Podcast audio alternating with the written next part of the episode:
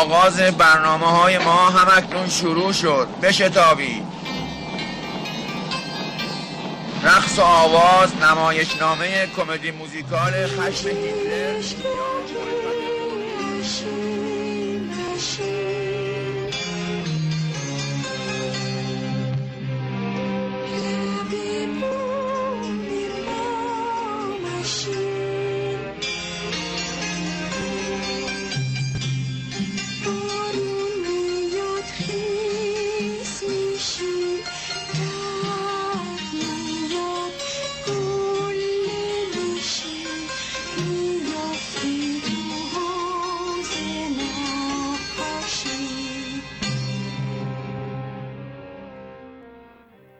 سلام. به قسمت یازدهم پادکست کرون خوش اومدید. پادکستی که تو هر قسمتش من بردیا دوستی یا آهنگ رو انتخاب می‌کنم و در موردش صحبت می‌کنم.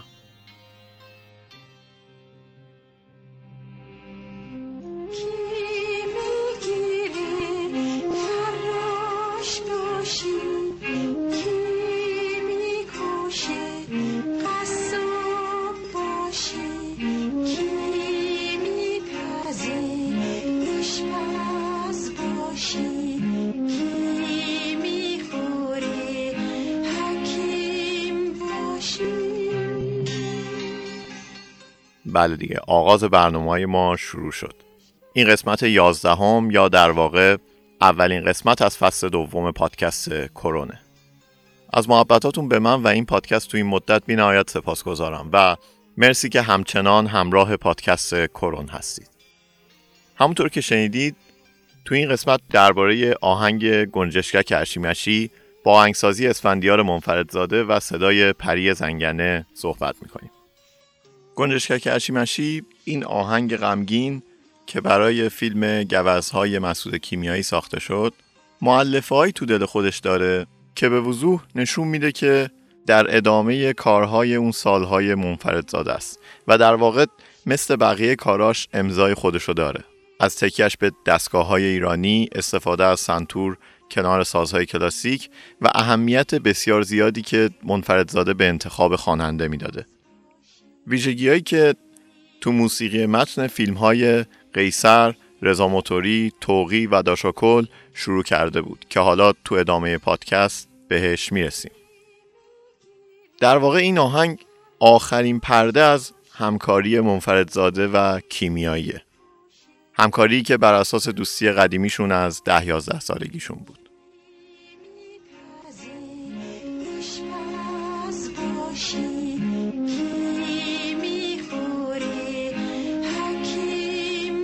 از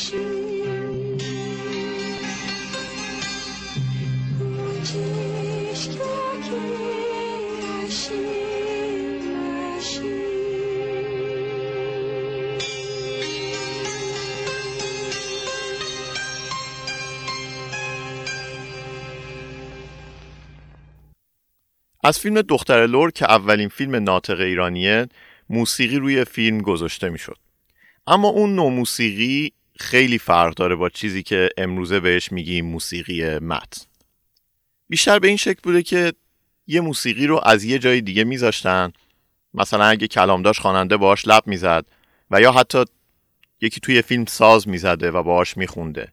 یعنی در واقع این موسیقی اصلا به فیلم کاری نداشته و بیشتر برای جنبه سرگرمی مخاطب بوده.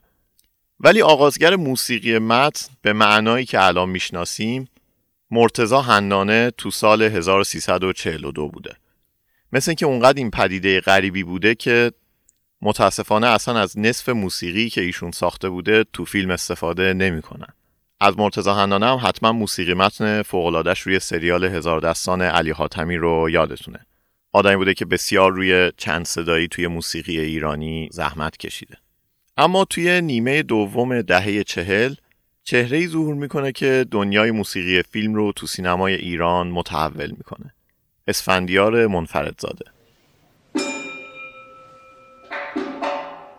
اسفندیار منفردزاده که از ده یازده سالگی دوست و بچه محل مسعود کیمیایی بوده با خود کیمیایی هم کار سینما رو شروع می‌کنه و بیشترین همکاری رو هم با مسعود کیمیایی داشته هفت تا فیلم قبل انقلاب با هم کار کردن اولین فیلمی که با هم کار می‌کنن فیلم بیگانه بیا بوده که به گفته خود اسفندیار منفردزاده یه شکست برای هر دوشون بود. من فیلم رو ندیدم ولی مثل اینکه فضای فیلم اصلا ایرانی نبوده لوکیشن اصلا به ایران نمیخورده خود منفردزاده میگه حتی تشی جنازش به شیوه تشی جنازه های غربی بوده با تابوت و اینا. خلاصه بخوایم بگیم فیلم در نیومده بوده. منفردزاده خودش اضافه می‌کنه که با مسعود کیمیایی رفته بودن یکی از سینماها تماشای این فیلم به همراه مردم و نارضایتی مردم رو با چشم خودشون از نزدیک دیده بودن. میگه که اگه می‌دونستم ما اونجاییم حتی شاید می‌گرفتن ما رو می‌زدن. در این حد خوششون نیامده بوده از فیلم.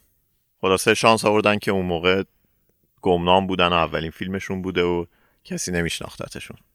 اما یهو بعد یه همچین فیلمی کیمیایی تغییر 180 درجه ای میده و با فیلم قیصر میره تو دل سنت ایران. زیر بازارچه‌ای که کیمیایی و منفردزاده هر دوشون خیلی خوب میشناختن. خود منفردزاده هم تو این کار رفته سراغ دستگاه های ایرانی. به حال شاگرد روحالله خالقی بوده و مسلط به دستگاه های ایرانی. یکی از های خیلی مهم موسیقی متن فیلم قیصر استفادهش از ضرب زورخونه بودش که خیلی هم قشنگ رو فضای فیلم نشسته.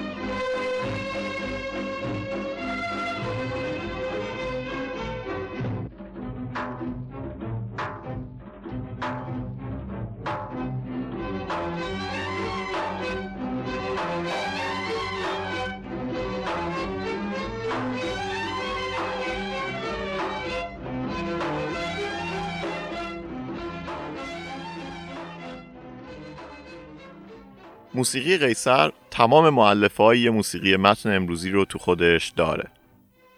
تم حماسی، استرسا، عاشقانه همه چی تو دل خودش داره. مثلا صحنه که قیصر داره از پشت شیشه نامزدش اعظم رو نگاه می‌کنه که داره زغال رو برای سماور آماده می‌کنه موزیکش کاملا احساسی و عاشقانه است.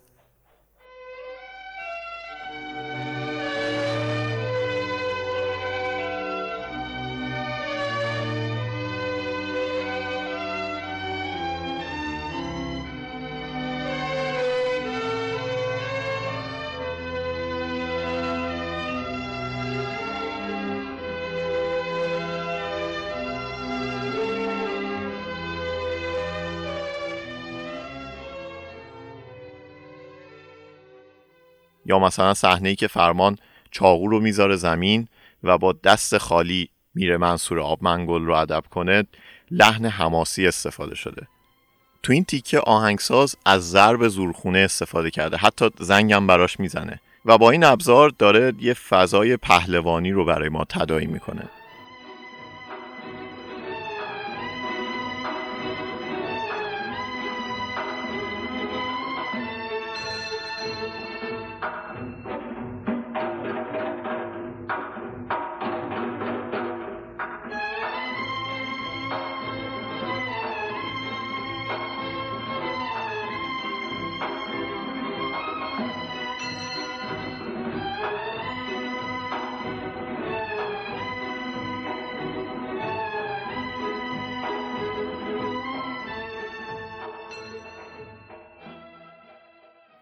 ولی در عوض صحنه که قیصر از قهوه خونه میاد بیرون و پاشنه رو می‌کشه بالا و میره همام زیر بازارچه که کریم آب منگل رو بکشه موزیک دیگه همچین موزیک پهلوانی نیست. چون حرکتش دیگه مثل حرکت فرمان حرکت پهلوانی نیستش.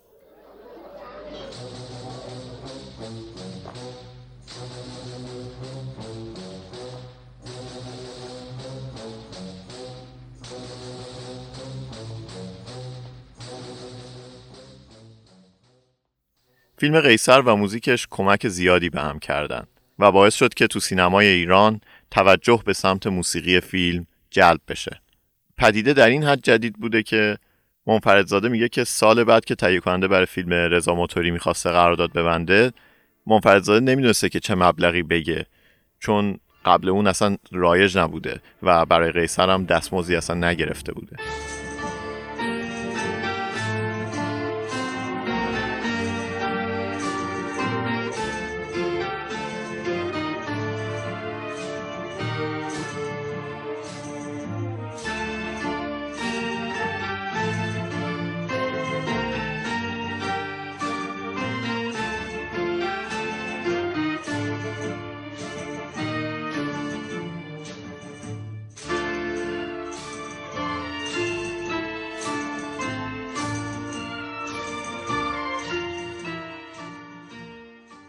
برای من بسیار جالبه که اسفندیار منفردزاده چقدر فکر می‌کرده به اینکه ترانش به چه صدایی می‌خوره به لحن چه خواننده ای می‌خوره. خودش تعریف می‌کنه که تو همجدیه صدای فرهاد رو شنیده بوده که مثل اینکه بین دو نیمه فوتبال برنامه اجرا کرده بوده البته به زبان انگلیسی. و همونجا فکر می‌کنه که چقدر برای ترانه صدای بی صدا که برای فیلم رضا موتوری نوشته بوده گزینه خوبیه. اما فرهاد خاطره خوبی از فارسی خوندن نداشته. اولین تجربه فارسی خوندن فرهاد برای فیلم دوبله شده بانوی زیبای من بوده که ترانه‌های اون فیلم رو ترجمه کرده بودن و فرهاد به فارسی خونده بود و از قرار معلوم بسیار هم از نتیجه کار ناراضی بوده. اگه یه شانس داشتیم اگه یه شانس داشتیم تو بر یکی جامون میذاشتیم. پاییز شانس پاییز شانس پاییز شانس زحمتی نداشتیم. شراب کزون لولیم تو این دنیا وقتی خوردیم نیستیم دیگه سر پا. خلاصه که فرهاد قبول نمی‌کرده که دیگه فارسی بخونه و با اصرار اسفندیار منفردزاده اونم به شرطی که اگه خودش از نتیجه کار راضی بود این ترانه رو بذارن رو فیلم میاد و ترانه رو اجرا می‌کنه. فرهاد میاد استودیو و کار رو می‌خونه و اونقدر از نتیجه کار راضی بوده که اصلا کپی کار رو نمی‌گیره که گوش بده ببینه کار خوبه یا نه. همونجا میگه که اوکیه همین رو استفاده کنیم.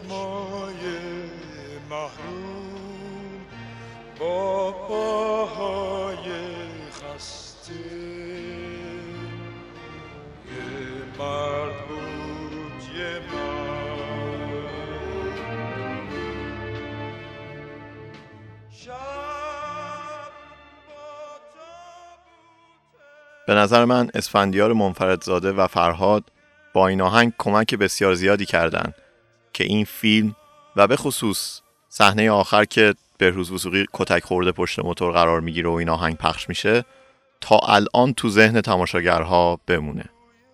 این نکته هم جالبه که بدونید که به ادعای خود اسفندیار منفردزاده این اولین بار تو سینمای ایران بوده که آهنگی که تو متن فیلم پخش می شده خواننده باهاش لب نمی‌زده. یعنی از این لحاظ هم یه حرکت بسیار نوعی بوده.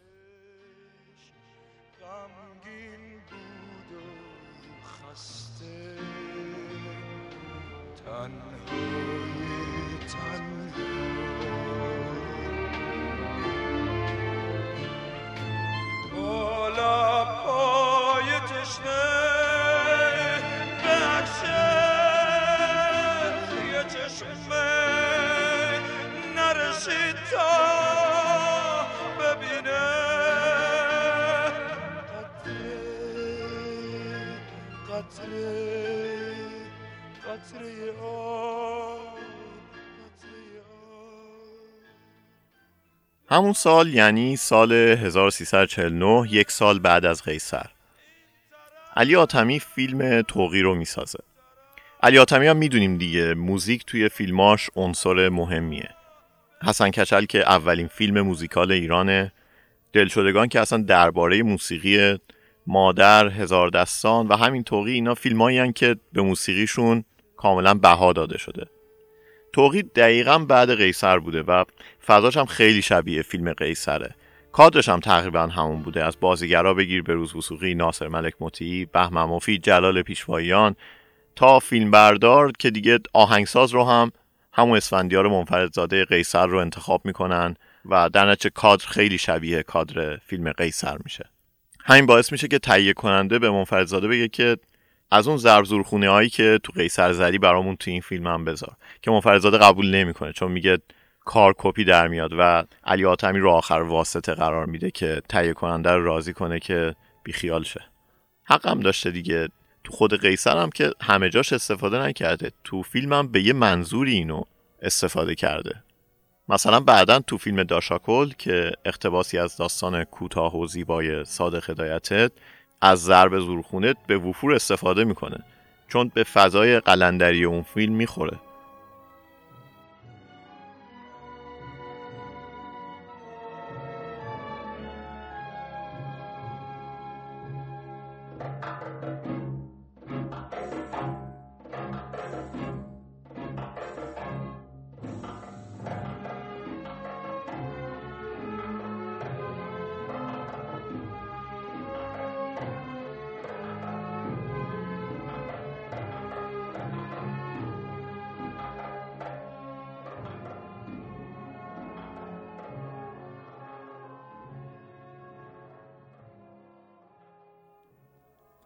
ولی در عوض تو موسیقی فیلم توقی یه کاری کرده که اون روز خیلی کار جدیدی بوده. این تم عاشقانه از موسیقی فیلم توقی تو چارگاه رو بشنویم و بعد برمیگردیم من توضیحاتش رو میدم.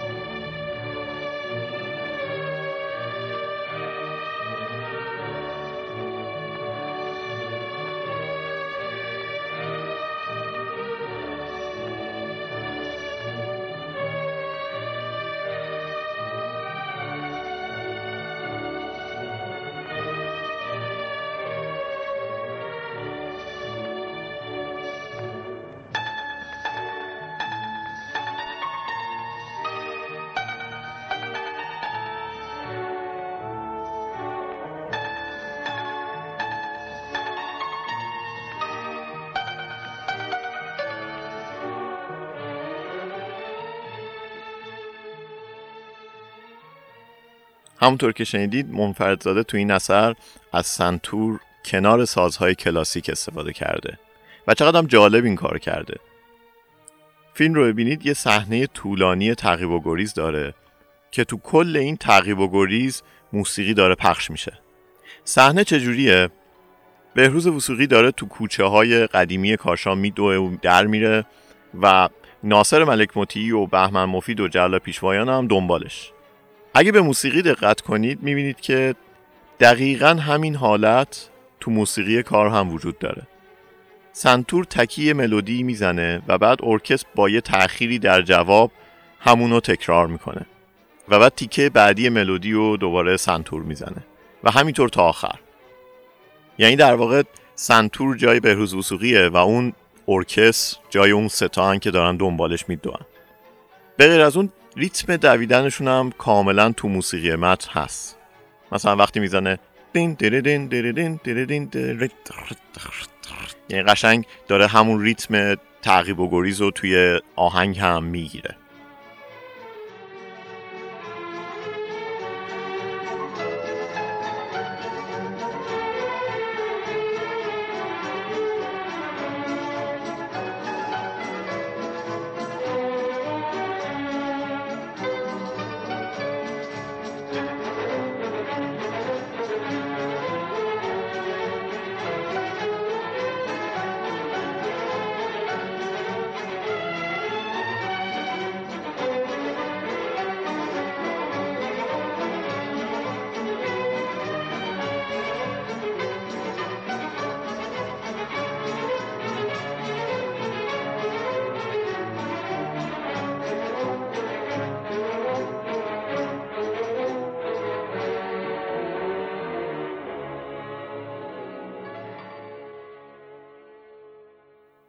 این سنتور رو منفردزاده تو موسیقی فیلم گوزها هم استفاده کرده.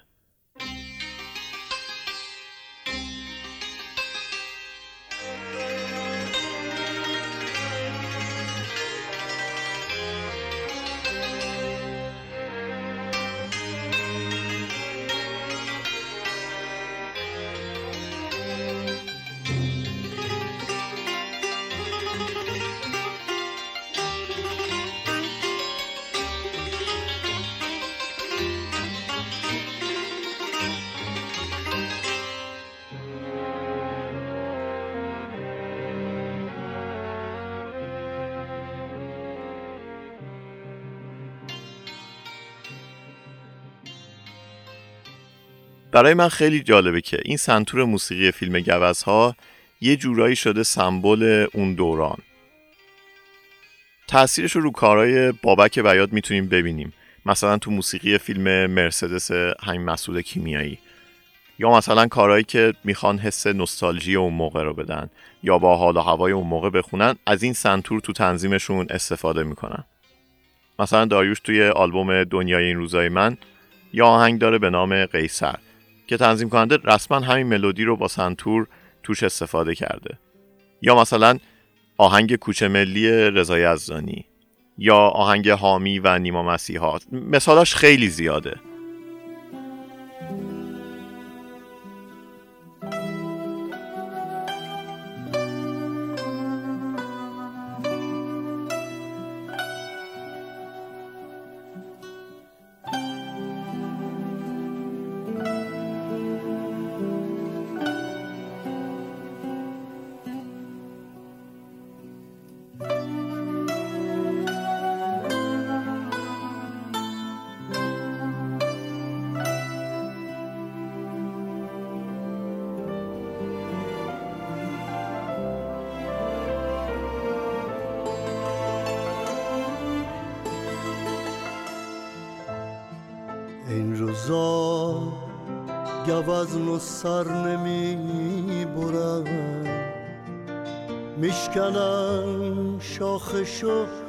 میفرستن تو باغ.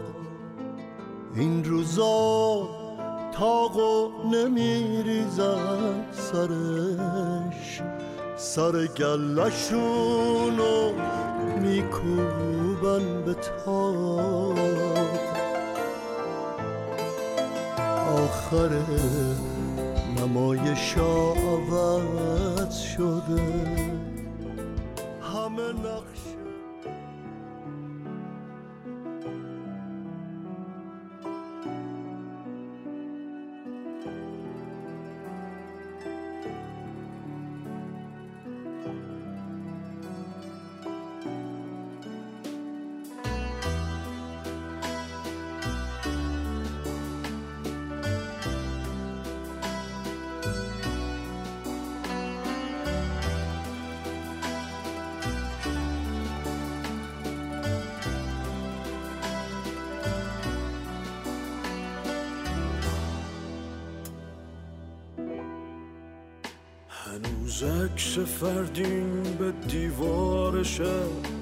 هنوز پرس تو لال زار کارشه. تو رویاش هنوزم بلیت می‌خره. میگه این چهارشنبه رو می‌بره. تو جیباش بلیتای بازندگی؟ روی شونه‌هاش اما موسیقی متن فیلم گوزها یه جای بسیار متفاوت هم استفاده شده. فیلم کلاه قرمزی و پسرخاله. من دبستان بودم که از طرف مدرسه ما رو بردن فیلم کلاه قرمزی و پسرخاله رو دیدیم. یه چند باری هم بعد اون تلویزیون فیلم رو پخش کرده بود و موسیقیش حسابی تو گوشم بود. یه روز پدرم داشت موسیقی فیلم گوزها رو می‌زد. من با تعجب گفتم که داری آهنگ کلاه قرمزی رو می‌زنی؟ گفت کلاه قرمزی چیه؟ این آهنگ فیلم گوزهاه. من گفتم اه باشه. این خاطره اون موقع گذشت تا الان که داشتم مطالب این پادکست رو آماده می کردم داشتم تو ذهنم میگشتم که موسیقی گوزها رو چی تاثیر گذاشته. بعد یهو یاد این خاطره افتادم. گفتم احتمالا این رو هم می‌تونم بگم که ملودیش روی ملودی این فیلم هم تاثیر گذاشته. رفتم دیدم که خود موزیک متن رو عینا استفاده کرده اصلا تاثیر و اینا نیستش. این هم سکانسی از هر دو تا فیلمه که این موسیقی توش استفاده شده. پلیس برای اینجا.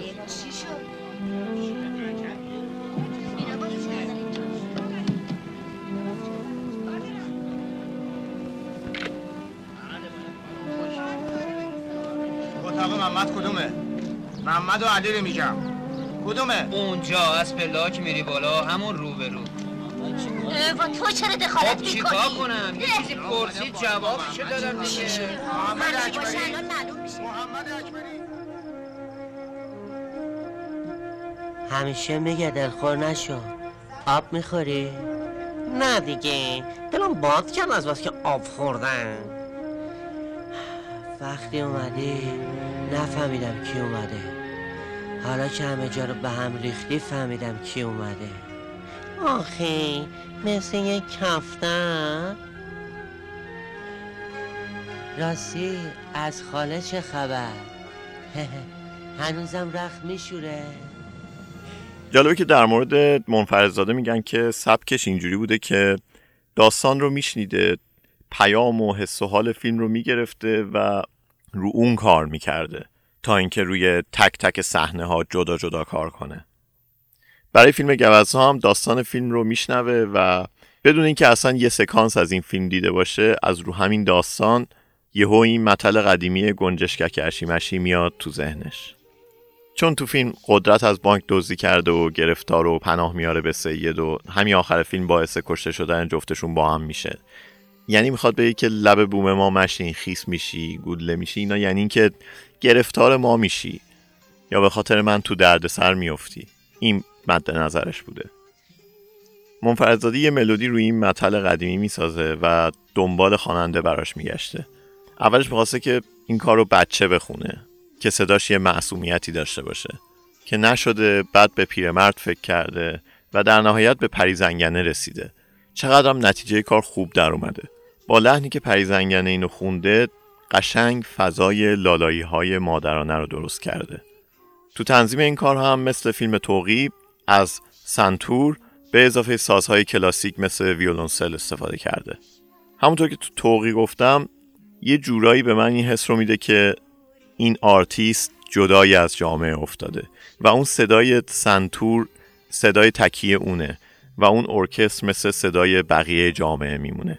شما به این کار گوش بدید قشنگ دوتا ملودی میشنوید. ملودی که سنتور داره جدا می‌زنه و ملودی که توسط ارکستر داره اجرا میشه. تو تنظیمش هم خیلی جالبه. وقتی میگه بارون میاد خیس میشی ویولونسلا هم دارن اجرا می‌کنن. دوب دوب دوب یعنی دقیقا صدای بارون رو اجرا می‌کنن. و به صورت پیتسیکاتو می‌زنن. یعنی اینکه به جای اینکه از آرش استفاده کنن با ناخونشون زخمه می‌زنن به سیم و صدای مقطع ایجاد می‌کنن تا صدای قطر قطر باریدن بارون رو شبیه سازی کنن.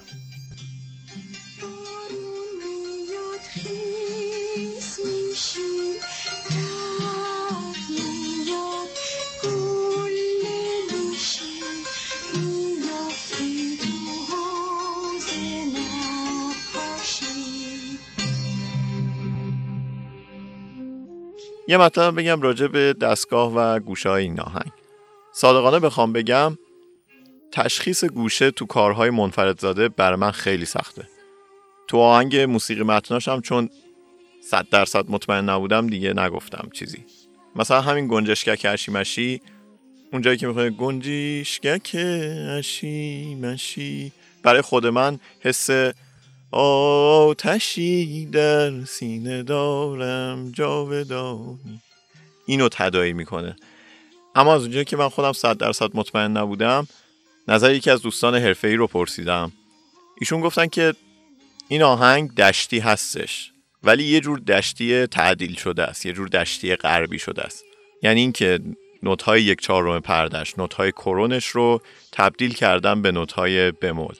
به این خاطره که زیاد صدای دشتی خالص نمیده.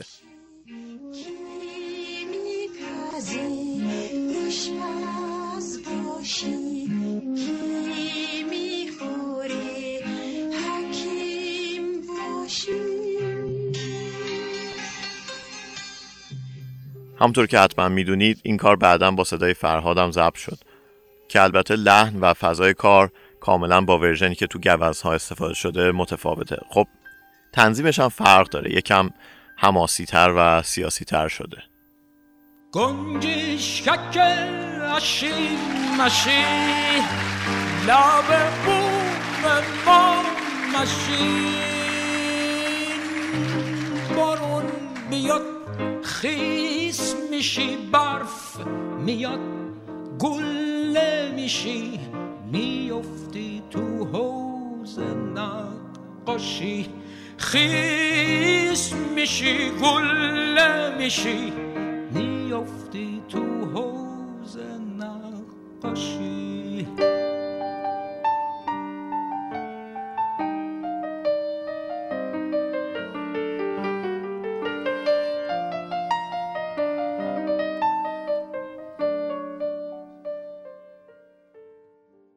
خب بحث این قسمت پادکست رو می‌خوام با صحبت در مورد خود متل گنجشکک اشیمشی تمام کنم.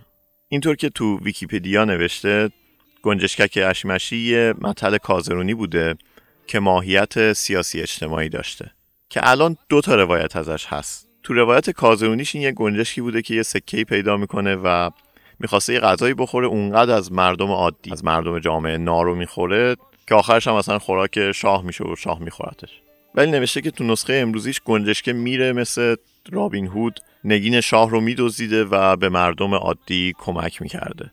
و برای اینکه شناخته نشه هر بار خودش رو به یه رنگ در می آورده و اون اشی مشی یعنی اینکه با شاه منشین یعنی کلا اه، ماهیت سیاسی اون متل بوده.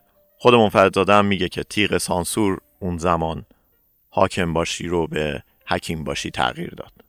مثل اینکه روایت کازرونی این متل نوشته حسن حاتمی نویسنده و شاعر کازرونی بوده که به احمد شاملو سپرده میشه که اونو تو کتاب هفته کیهان که سردبیرش بوده چاپ کنه.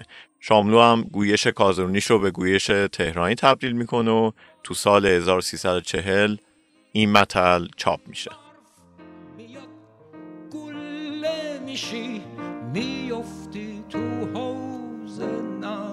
نقاشی خیس میشی گله میشی میفتی تو حوز نقاشی.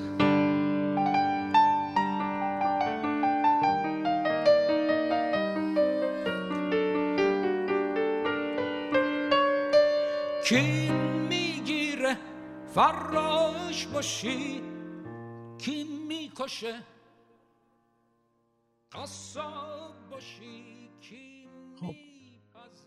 خب. در پایان این قسمت از پادکست مثل همیشه تشکر می‌کنم از میترا دوستی که کاورهای ما رو طراحی می‌کنه. یه توضیح هم بدم که برای اینکه نقش اسفندیار منفردزاده رو تو تاریخ موسیقی فیلم ایران بررسی کنم از مقاله های محمود خوشنام پژوهشگر موسیقی استفاده کردم.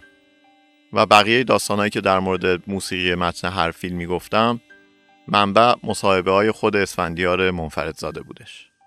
اینم بگم که ما اینجا در مورد تمام آثار اسفندیار منفردزاده صحبت نکردیم. اسفندیار منفردزاده یه نقش بسیار پررنگ داره روی آهنگسازی روی ترانه که اکثرا هم با صدای فرهاد اجرا شده.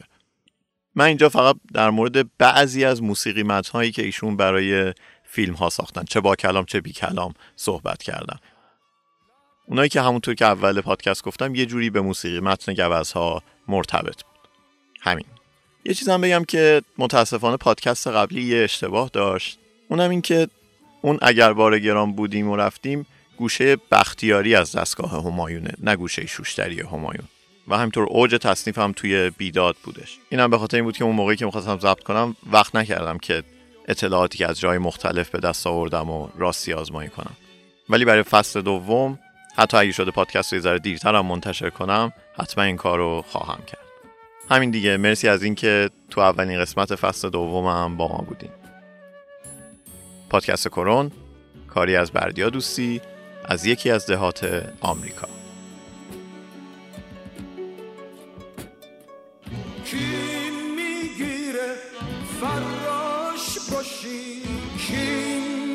می‌کشه. قصاب باشی کی میپزه. آشپز باشی کی می‌خوره.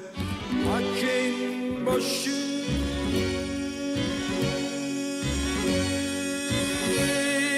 گاتش ککل اشین مشین